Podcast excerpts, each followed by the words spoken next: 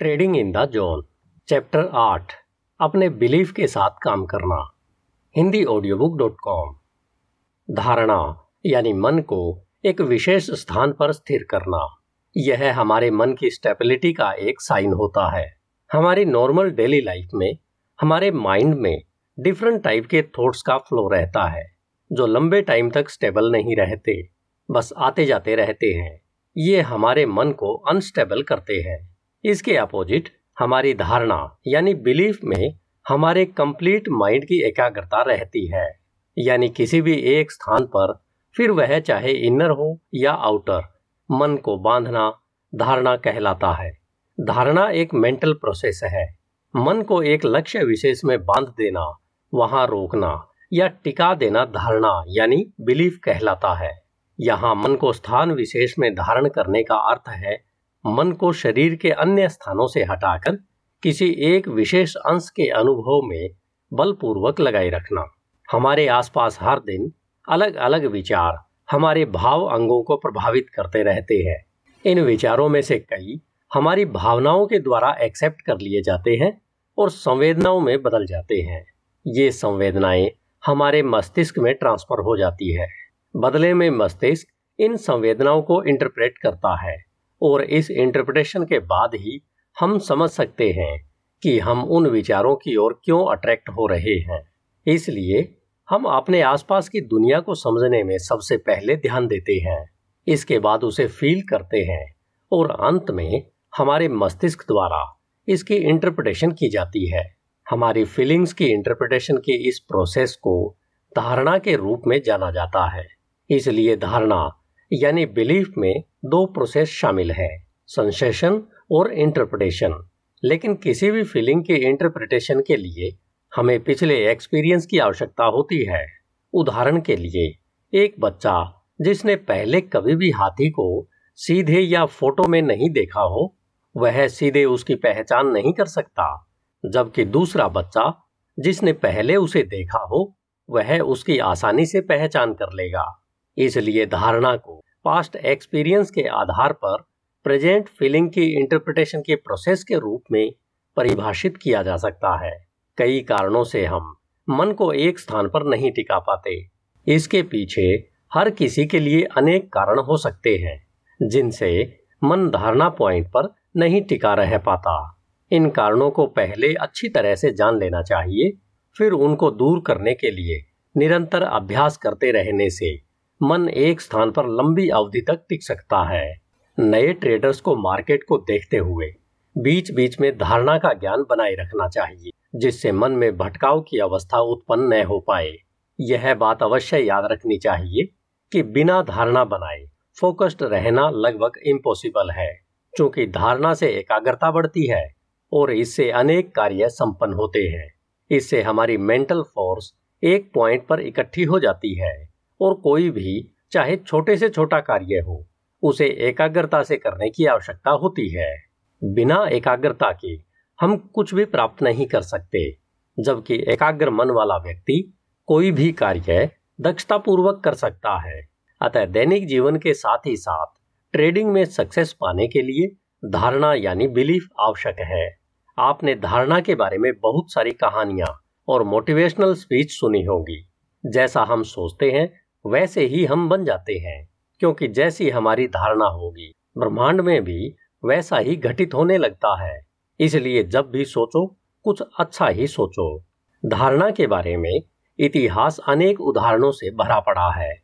आज मैं आपके सामने एक ऐसे व्यक्ति की कहानी शेयर कर रहा हूँ, जिससे आप समझ जाएँगे कि अगर हम अपनी सोच को बहुत प्रबलता और दृढ़ संकल्प से किसी बात को सोचने पर फोकस करें कि वह सच हो जाए तो वह सच हो जाती है। शायद आपने वॉल्फ मेसिंग के बारे में सुना होगा।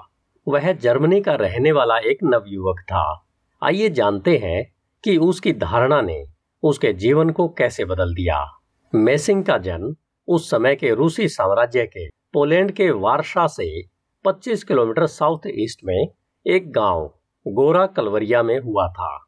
मेसिंग के अनुसार उनकी साइकिक एबिलिटी का डेवलपमेंट उनके प्रारंभिक जीवन में ही हुआ था। जब वे टीनेजर थे, तब वे लोगों को इसका डेमोन्स्ट्रेशन करके दिखाया करते थे। मैसिंग के अनुसार, वे लोगों की धारणाओं को बदलने के लिए मेंटल एफर्मेशन को ट्रांसमिट करने में कैपेबल थे। मिस्टर पी ओरेस्किन को दिए इंटरव्यू में मैसिंग ने कहा है कि यह माइंड रीडिंग नहीं है, बल्कि यह मसल रीडिंग की तरह है। जब लोग किसी चीज़ के बारे में हार्ड थिंकिंग करते हैं, तब ब्रेन सेल्स बॉडी की सभी मसल में इम्पल्सिस को ट्रांसफ़र करती है।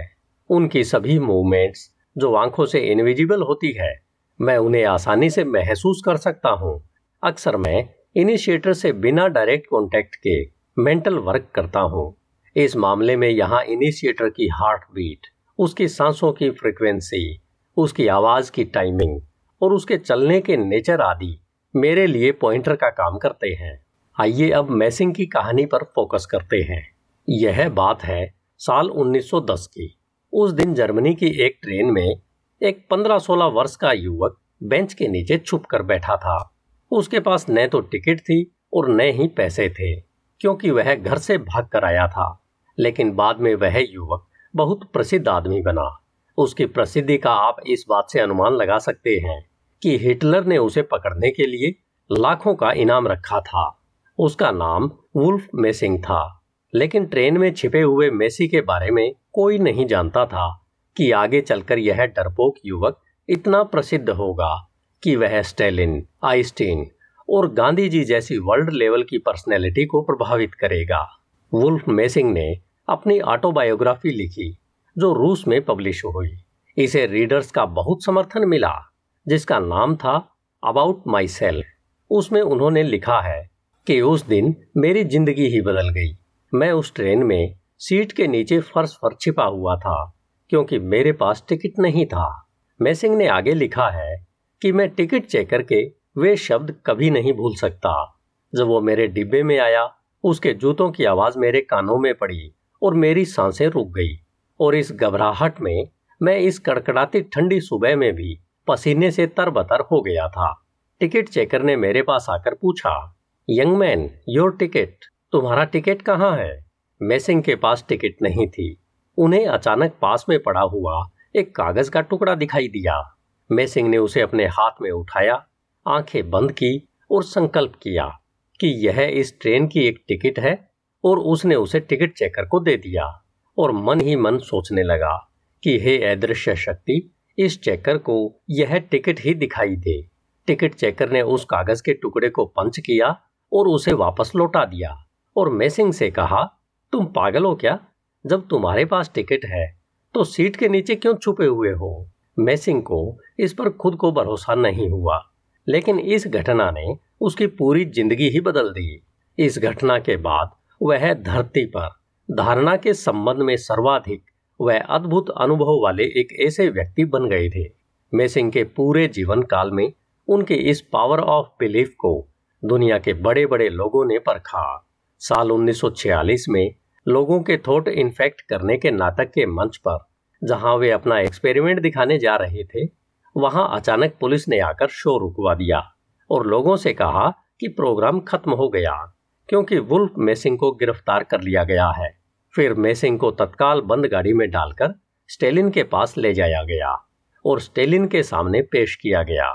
स्टेलिन ने मेसिंग से कहा, मैं नहीं मानता कि किसी की धारणा को दूसरा व्यक्ति अपनी आंतरिक धारणा से प्रभावित कर सकता है, क्योंकि अगर ऐसा हुआ तो फिर आदमी सिर्फ़ पदार्थ नहीं रह जाता। मैंने तुम्हें इसलिए बुलाया है कि तुम मेरे सामने यह सिद्ध करो और यह सब मुझे भी दिखाओ। तब मैसिंग ने कहा कि, ठीक है जैसी आपकी इच्छा, जैसा आप चाहें। स्टेलिन ने कहा कि तुम आज यहाँ बंद कमरे में रहो। कल दोपहर दो बजे मास्को के सबसे बड़े बैंक में से तुम क्लर्क से सिर्फ़ धारणा के आधार पर एक लाख रूबल निकाल कर लाओ। पूरे बैंक को छावनी में बदल दिया गया। उसे मिलिट्री ने घेर लिया। अब दो सैनिक पिस्तौल लिए हुए मैसिंग के पीछे पीछे चल रहे थे। उसे यह भी नहीं पता था कि किस काउंटर पर उसे ले जाया जाएगा। ठीक दो बजे उसे बैंक के अंदर ले जाया गया और ट्रेजरर के सामने खड़ा कर दिया गया। मैसिंग ने एक कोरा कागज़ निकाला, उसे दो सेकंड के लिए देखा, फिर उसे ट्रेजरर की ओर बढ़ा दिया। ट्रेजरर ने इस कागज़ के टुकड़े को कई बार उलट पलट कर देखा। उसने चश्मा लगाया और फिर से गौर से देखा। अब उसने बैंक चेस्ट से एक लाख रूबल निकाले और मैसिंग के हाथ में थमा दिए। मैसिंग ने स्टेलिन को वे एक लाख रूबल दे दिए। अब स्टेलिन और ज़्यादा हैरान हो गया। मैसिंग वापस बैंक गया और जाकर उस ट्रेजरर को वे एक लाख रूबल वापस कर दिए और कहा, मेरा कागज़ वापस दे दो। मेरा काम हो गया है। उस क्लर्क यानी ट्रेजरर ने जब दोबारा उस कागज़ को देखा तो वह खाली था। उसे हार्ट अटैक का दौरा पड़ गया और नीचे गिरकर बेहोश हो गया, क्योंकि यह बात उसकी समझ से बाहर हो गई कि यह उसके साथ क्या हो रहा है। लेकिन स्टेलिन इतने से ही संतुष्ट नहीं हुआ। स्टेलिन ने सोचा कि इसमें कोई चालबाजी हो सकती है, जालसाजी हो सकती है, क्लर्क और मेसिंग के बीच कोई तालमेल हो सकता है। स्टेलिन ने फिर दूसरा प्रयोग करने की ठानी और कहा कि कल तुम्हें एक बंद कमरे में सैनिकों के पहरे की निगरानी में रखा जाएगा और ठीक बारह बजकर पाँच मिनट पर सैनिकों के पहरे से तुम्हें बाहर निकलकर दिखाना होगा। वुल्फ मेसिंग फिर ठीक बारह बजकर पाँच मिनट पर बाहर निकल गया। सैनिक अपनी अपनी जगह खड़े रहे और वो किसी को दिखाई नहीं दिया। वो स्टेलिन के सामने मौजूद था। इस पर भी स्टेलिन को भरोसा नहीं हुआ, लेकिन मैसिंग से प्रभावित ज़रूर हुआ। स्टेलिन ने फिर भी एक तीसरे प्रयोग की प्रार्थना की, जो कि उसने कहा कि मेरी दृष्टि में यह काम सर्वाधिक कठिन है, जो तुम्हें करना है। और वो ये है कि कल रात तुम मेरे कमरे में मेरे सामने आओ। यह अत्यधिक कठिन बात थी, क्योंकि स्टेलिन जितना गहरा पहरे में रहता था, उतना पृथ्वी पर उस समय दूसरा कोई और नहीं रहता था। किसी को भी पता नहीं होता था कि स्टेलिन किस कमरे में रुका हुआ है, क्योंकि वह रोज कमरा बदल दिया करता था। वह ऐसा इसलिए करता था कि पता नहीं कब कोई उस पर बम फेंक दे। सैनिकों की पहली सिक्योरिटी लेयर जानती थी कि वह पाँचवें कमरे में है। दूसरी सिक्योरिटी लेयर जानती थी कि वह छठे कमरे में है, और तीसरी सिक्योरिटी लेयर जानती थी कि वह आठवें कमरे में है, क्योंकि स्टेलिन को लगता था कि अपने सिपाहियों से भी बचने की ज़रूरत है। किसी को कोई पता नहीं होता था कि वह किस कमरे में है।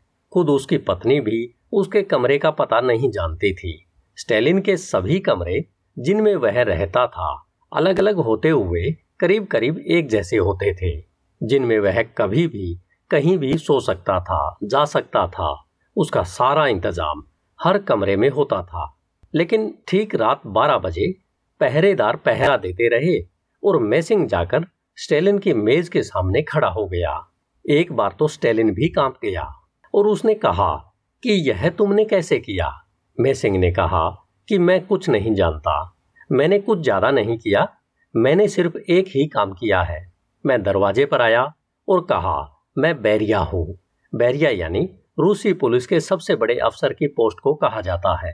मैसिंग ने कहा कि बस मैंने यह धारणा की कि मैं बैरिया हूँ और तुम्हारे सैनिक मुझे सलाम ठोकने लगे और मैं अंदर आ गया। अब तुम पूरे रूस में स्टेलिन के बाद सेकंड पावरफुल आदमी हो। स्टेलिन ने कहा, स्टेलिन ने सिर्फ़ इस एक इंसान वोल्फ मेसिंग को आज्ञा दी कि वो रूस में घूम सकता है। और यह आज तक प्रमाणित है कि 1940 के बाद रूस में इस तरह के लोगों की हत्या नहीं की गई, और वो भी सिर्फ़ मेसिंग के कारण। साल 1940 तक जिन्होंने इस तरह के दावे किए थे, उनमें से कई लोग मारे गए थे। लेकिन इस घटना के बाद स्टेलिन ने अपने वैज्ञानिकों को आदेश दिया कि मेसिंग की हर बात को समझने की कोशिश करें, क्योंकि इसका युद्ध में भी प्रयोग किया जा सकता है। जिसको मैसिंग की स्टडी का काम सौंपा गया था उसका नाम नामो था। उसने कहा कि जो अंतिम हथियार होगा, वो मैसिंग की स्टडी से निकलेगा, क्योंकि जिस राष्ट्र के हाथ में धारणा को प्रभावित करने के फंडामेंटल फॉर्मूले आ जाएँगे, उस राष्ट्र को अणु परमाणु की शक्ति से भी नहीं हराया जा सकता। और सच तो यह है कि जिसके हाथ में अणुबम हो, उन्हें भी धारणा से प्रभावित किया जा सकता है कि वह अणुबम अपने ऊपर ही फेंक ले। एक हवाई जहाज़ बम फेंकने आ रहा हो और उसके पायलट को प्रभावित किया जा सकता है कि वह वापस लौट जाए और अपनी ही राजधानी पर बम गिरा दे। नामोव ने कहा कि यह जो धारणा की शक्ति है, आखिरी स्तर सिद्ध होगा। यह बात शायद आप समझ गए होंगे कि जैसी धारणा हम बनाते हैं, वैसे ही हम दूसरों को प्रभावित कर सकते हैं। इसलिए हमेशा अच्छा सोचें, क्योंकि हमारी सोच हमारी ज़िंदगी बदल सकती है। आपको यह रियल स्टोरी अच्छी लगी हो तो प्लीज़ इसे अपने दोस्तों में ज़रूर शेयर करें, क्योंकि हो सकता है एक प्रेरणादायक कहानी किसी की भी ज़िंदगी बदल सकती है, इसलिए शेयर करने में कंजूसी ना करें। आइए बात करते हैं चैप्टर आठ की। आपने चैप्टर सात में दिए गए पाँच फंडामेंटल ट्रूथ को सुना है। अब आपके लिए करने योग्य सबसे पहला काम यह है कि अपने मेंटल एनवायरमेंट में फंक्शनल लेवल पर इन्हें इंटीग्रेट कर लें। ऐसा करने में आपकी हेल्प के लिए डगलस बिलीफ इसके नेचर गुणों और विशेषताओं पर गहराई से डिटेल में समझाएँगे। लेकिन इसे शुरू करने से पहले डगलस अब तक प्रेजेंट किए गए मेजर कंसेप्ट का रिव्यू और उन्हें ऑर्गेनाइज करके एक अधिक क्लियर और ज़्यादा प्रैक्टिकल फ्रेमवर्क में इस तरह से अरेंज करेंगे, ताकि आप समझ सकें कि आप इससे क्या सीखे हैं। और आने वाले अगले दो चैप्टर एक ट्रेडर के रूप में अपने गोल्स को अचीव करने के लिए, आपको जो भी कुछ करने की आवश्यकता है, उसे समझने के लिए आधार तैयार करेंगे। अपनी प्रॉब्लम को डिफाइन करना। मार्केट के बारे में यह बात सबसे बेसिक है कि फंडामेंटल लेवल पर यह केवल अप और डाउन टिक की एक सीरीज़ है जो एक पैटर्न बनाती है। टेक्निकल एनालिसिस इन पैटर्न को एज के रूप में डिफाइन करता है। एज के रूप में डिफाइन कोई भी स्पेशल पैटर्न केवल एक इंडिकेटर है, जो कि इस बात को इंडिकेट करता है कि इस बात की संभावना अधिक है कि मार्केट किस एक डायरेक्शन से दूसरी डायरेक्शन में आगे बढ़ेगा। हालाँकि यहाँ एक बड़ा मेंटल पैराडॉक्स है, क्योंकि एक पैटर्न का मतलब यह कंसिस्टेंसी में है, या कम से कम एक कंसिस्टेंटली आउटकम से है। लेकिन रियलिटी यह है कि एवरी पैटर्न एक यूनिक इवेंट है। वे एक इवेंट से दूसरे इवेंट में बिल्कुल एक जैसे दिख सकते हैं, लेकिन सिमिलरिटीज केवल सरफेस पर है। हर पैटर्न के पीछे अंडरलाइंग फोर्स केवल ट्रेडर ही है। और जो ट्रेडर एक पैटर्न के क्रिएशन में योगदान करते हैं, वे हमेशा उन ट्रेडर से अलग होते हैं, जो इससे अगले पैटर्न में योगदान करते हैं। इसलिए हर पैटर्न का रिज़ल्ट एक दूसरे के रिलेटिव रैंडम होता है। हमारे माइंड में एक इनहेरेंट डिज़ाइन विशेषता, यानी एसोसिएशन मैकेनिज्म है, जो इस पैराडॉक्स से निपटना मुश्किल बना सकती है। अब ये एज, या पैटर्न, जो वे रिप्रेजेंट करते हैं, हर समय फ्रेम में फ्लो करते हैं, जिससे मार्केट में एंट्री, आउट, प्रॉफिट उठाने, लॉस में कमी, या प्लस माइनस के अवसरों की कभी न खत्म होने वाली एक स्टीम बन जाते हैं। दूसरे शब्दों में, मार्केट के प्रस्पेक्टिव से हर पल हम सभी ट्रेडर को अपनी ओर से कुछ करने की अपॉर्चुनिटी देता है। टर्म्स को डिफाइन करना, वह क्या है जो हमें हर नाउ मोमेंट को अपने लिए कुछ करने के अवसर के रूप में मानने से रोकता है। वह है हमारा डर। हमारे इस डर का सोर्स क्या है? हम यह अच्छे से जानते हैं कि यह मार्केट तो नहीं है, क्योंकि मार्केट के नज़रिए से अप और डाउन टिक्स और उनके द्वारा बनाए गए पैटर्न्स न तो पॉजिटिव है और न ही नेगेटिव रूप से चार्ज किए गए हैं। अप और डाउन टिक्स में स्वयं में हमें किसी स्पेशल स्टेट ऑफ़ माइंड के लिए, जैसे हमारी ऑब्जेक्टिविटी खोने एरर करने या हमें अपॉर्चुनिटी फ्लो से बाहर निकालने की कोई कैपेबिलिटी नहीं है। अगर हमें नेगेटिव स्टेट ऑफ़ माइंड में पहुँचाने के लिए मार्केट रिस्पॉन्सिबल नहीं है तो इसका और क्या कारण हो सकता है? हम एक्सपीरियंस की जाने वाली इंफॉर्मेशन को डिफाइन करने में और इसकी इंटरप्रिटेशन करने में स्वतंत्र हैं। अगर ऐसा है तो यह कौन निर्धारित करता है कि हम क्या अनुभव करते हैं और हम उस इंफॉर्मेशन को कैसे डिफाइन करते हैं और इसकी इंटरप्रिटेशन कैसे करते हैं? क्या इसके लिए हम जो जानते हैं, वह रिस्पॉन्सिबल है या फिर जिसे हम सच मानते हैं, वह एसोसिएशन और पेन अवॉइडिंग मैकेनिज्म के कंजक्शन में काम करने वाले हमारे बिलीफ हमारी पाँच इंद्रियों पर एक फोर्स के रूप में कार्य करते हैं जिससे हम मार्केट की इंफॉर्मेशन को इस तरह से समझते हैं डिफाइन करते हैं और इसके इंटरप्रिटेशन करते हैं, जो हमारी एक्सपेक्टेशन के अनुरूप हो। जिसे हम सच मानते हैं, वह हमारी एक्सपेक्टेशन का सिनोनम यानी पर्यायवाची है। हमारी एक्सपेक्टेशन फ्यूचर मोमेंट में हमारा प्रोजेक्टेड बिलीफ है। मार्केट के प्रोस्पेक्टिव से एवरी मोमेंट यूनिक है। लेकिन अगर मार्केट द्वारा जनरेटेड इंफॉर्मेशन गुणों या किसी ऐसी चीज़ की विशेषता के समान है, जो पहले से ही हमारे दिमाग में है तो इंफॉर्मेशन के इनर और आउटर दो सेट ऑटोमेटिकली रूप से आपस में जुड़ जाते हैं। जब यह संबंध बनाया जाता है तो यह मन की एक ऐसी स्थिति को ट्रिगर करता है, जो बाहरी जानकारी से जुड़ी किसी भी धारणा या स्मृति से मेल खाती है। इससे ऐसा लगता है कि जो बाहर है, वह ठीक वैसा ही है, जैसा हमारे अंदर पहले से ही मौजूद है। यह हमारा स्टेट ऑफ़ माइंड है, जो मार्केट में जो कुछ भी हम समझ रहे हैं, जिसका सत्य, निर्विवाद और आउट ऑफ़ क्वेश्चन लगता है। हमारे स्टेट ऑफ़ माइंड हमेशा परम सत्य है। अगर मैं सेल्फ कॉन्फिडेंस महसूस करता हूँ तो मैं कॉन्फिडेंट हूँ। अगर मुझे डर लगता है तो मुझे डर लगता है। हम किसी भी क्षण अपने मन और शरीर से बहने वाली पावर की क्वालिटी पर विवाद नहीं कर सकते।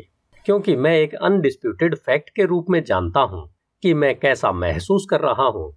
अब आप कह सकते हैं कि मैं उस सच्चाई को भी जानता हूँ, जो मैं उस पल अपने बाहर महसूस कर रहा हूँ। समस्या यह है कि हम कैसा महसूस करते हैं। यह हमेशा पूर्ण सत्य होता है, लेकिन हमारे मन की स्थिति या भावना को ट्रिगर करने वाले विश्वास किसी भी समय मार्केट में मौजूद संभावनाओं के रिलेटिव सही हो भी सकते हैं और नहीं भी। यही प्रोसेस हमें विश्वास दिलाती है कि हम वास्तव में जानते हैं कि मार्केट से क्या एक्सपेक्टेशन की जाए। जब रियलिटी यह है कि इसमें हर पल हमेशा अननोन फोर्स काम करती है, समस्या यह है कि जिस पल हम सोचते हैं कि हम जानते हैं कि क्या उम्मीद की जाए, हम एक साथ सभी अननोन फोर्स को मानना बंद कर देते हैं और उन ताकतों द्वारा बनाई गई विभिन्न संभावनाओं को ध्यान में रखते हुए बाहर निकल जाते हैं। मार्केट के अननोन फोर्स वे अन्य ट्रेडर्स हैं जो फ्यूचर के बारे में अपनी मान्यताओं के आधार पर ट्रेड करते हैं या इससे बाहर निकलने की प्रतीक्षा कर रहे हैं। दूसरे शब्दों में, जब तक कि हम उन सभी ट्रेडर्स के माइंड को नहीं पढ़ सकते जो वैल्यू मोमेंट पर एक फोर्स के रूप में कार्य करने की क्षमता रखते हैं, तब तक हम वास्तव में यह नहीं जान सकते कि मार्केट से क्या उम्मीद की जाए।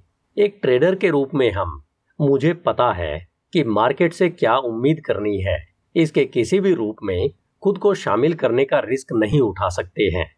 हम ठीक से जान सकते हैं कि एक लिमिट कैसा दिखता है, लगता है, और हम जान सकते हैं कि हमें यह पता लगाने के लिए कितना रिस्क उठाने की ज़रूरत है। कि वह एज काम करने जा रहा है या नहीं, हम जान सकते हैं कि हमारे पास एक स्पेशल प्लान है कि यदि कोई ट्रेड काम करता है तो हम कैसे लाभ ले सकते हैं।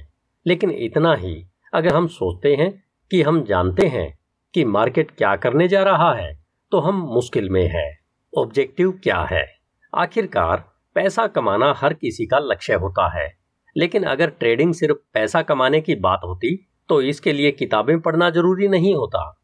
जीतने वाले ट्रेड या यहाँ तक कि जीतने वाले ट्रेडर्स की एक सीरीज़ बनाने के लिए किसी भी स्किल की आवश्यकता नहीं होती।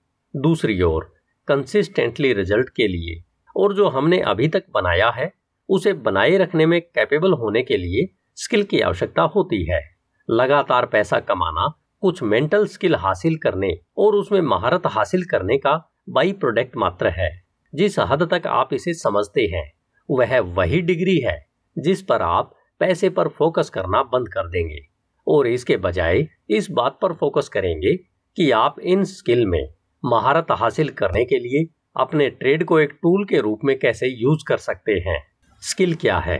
कंसिस्टेंसी एक care free objective state of mind का रिज़ल्ट है, जहाँ हम किसी भी नव मोमेंट में मार्केट हमें जो कुछ भी प्रेजेंट कर रही है उस पर विचार करने और कार्य करने के लिए खुद को प्रोवाइड कराना ही स्किल है। Care free state of mind क्या है? केयर फ्री का अर्थ है कॉन्फिडेंस लेकिन यूफोरिक नहीं।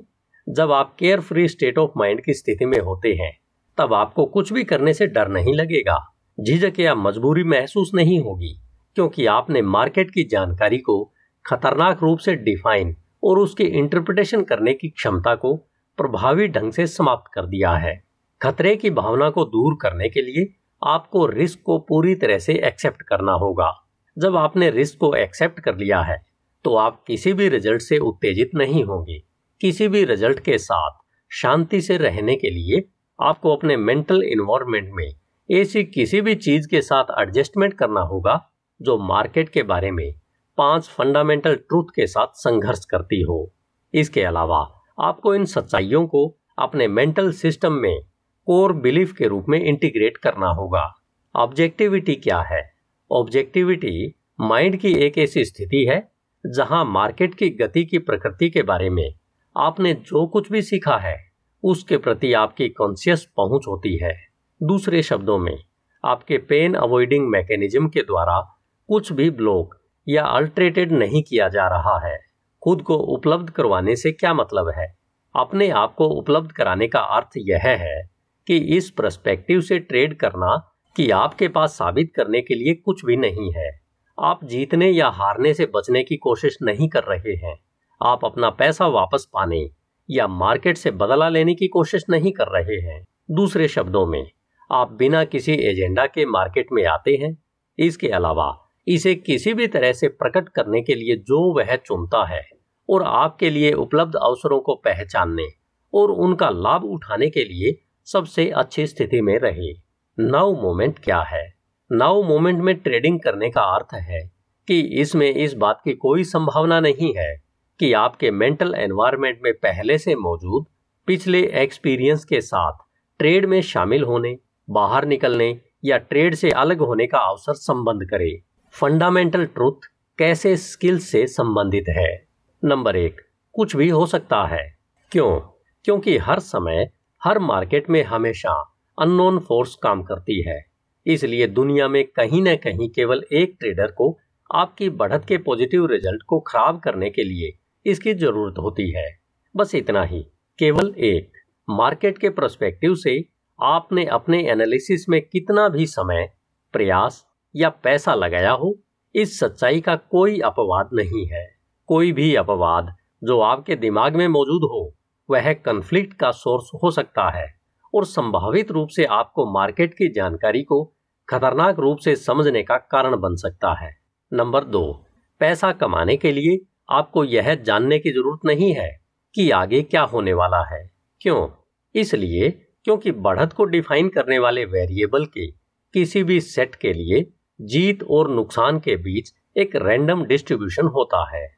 दूसरे शब्दों में आपकी बढ़त के पिछले प्रदर्शन के आधार पर आप जान सकते हैं कि अगले 20 ट्रेडों में से 12 विजेता होंगे और 8 हारने वाले होंगे। आप जो नहीं जानते हैं, वह जीत और नुकसान का वह क्रम है या जीतने वाले ट्रेडों पर मार्केट कितना पैसा उपलब्ध करवाने जा रही है। नंबर तीन, बढ़त को परिभाषित करने वाले वेरिएबल के किसी भी सेट के लिए जीत और नुकसान के बीच एक रैंडम वितरण होता है। अगर हर हार आपको जीत के इतना करीब ले आती है तो आप अपनी बढ़त की अगली घटना की प्रतीक्षा कर रहे होंगे, तैयार, और बिना किसी हिचकिचाहट के कूदने के लिए तैयार होंगे।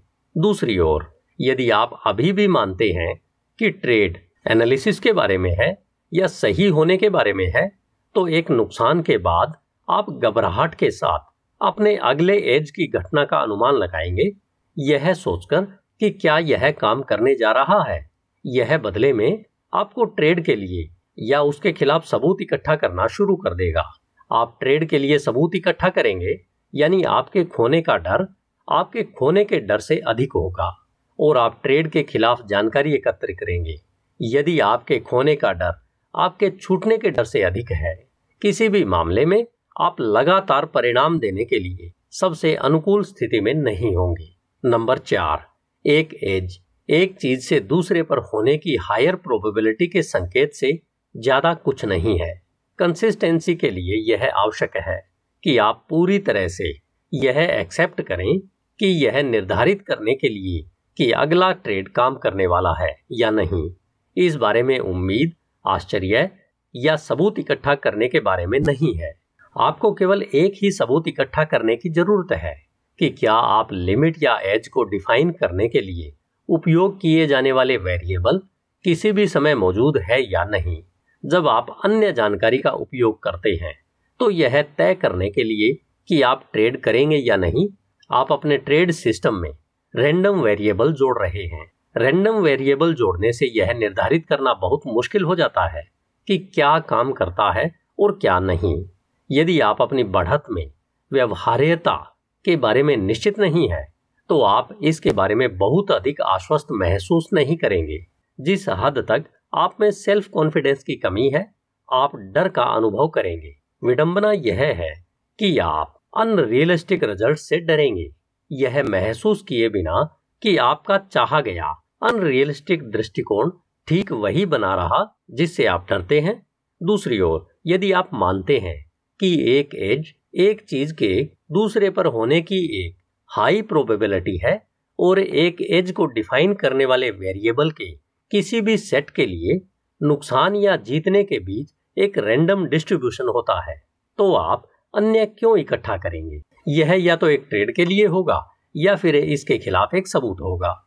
इन दो मान्यताओं में काम करने वाले एक ट्रेडर के लिए दूसरे सबूत इकट्ठा करने का कोई मतलब नहीं होता। या फिर आप इसे इस तरह से समझ सकते हैं। कि अन्य सबूत इकट्ठा करना उतना ही समझ में आता है, जितना कि यह निर्धारित करने की कोशिश करना कि क्या सिक्के का अगला फ्लिप हेड होगा, आखिरी दस फ्लिप आने के बाद।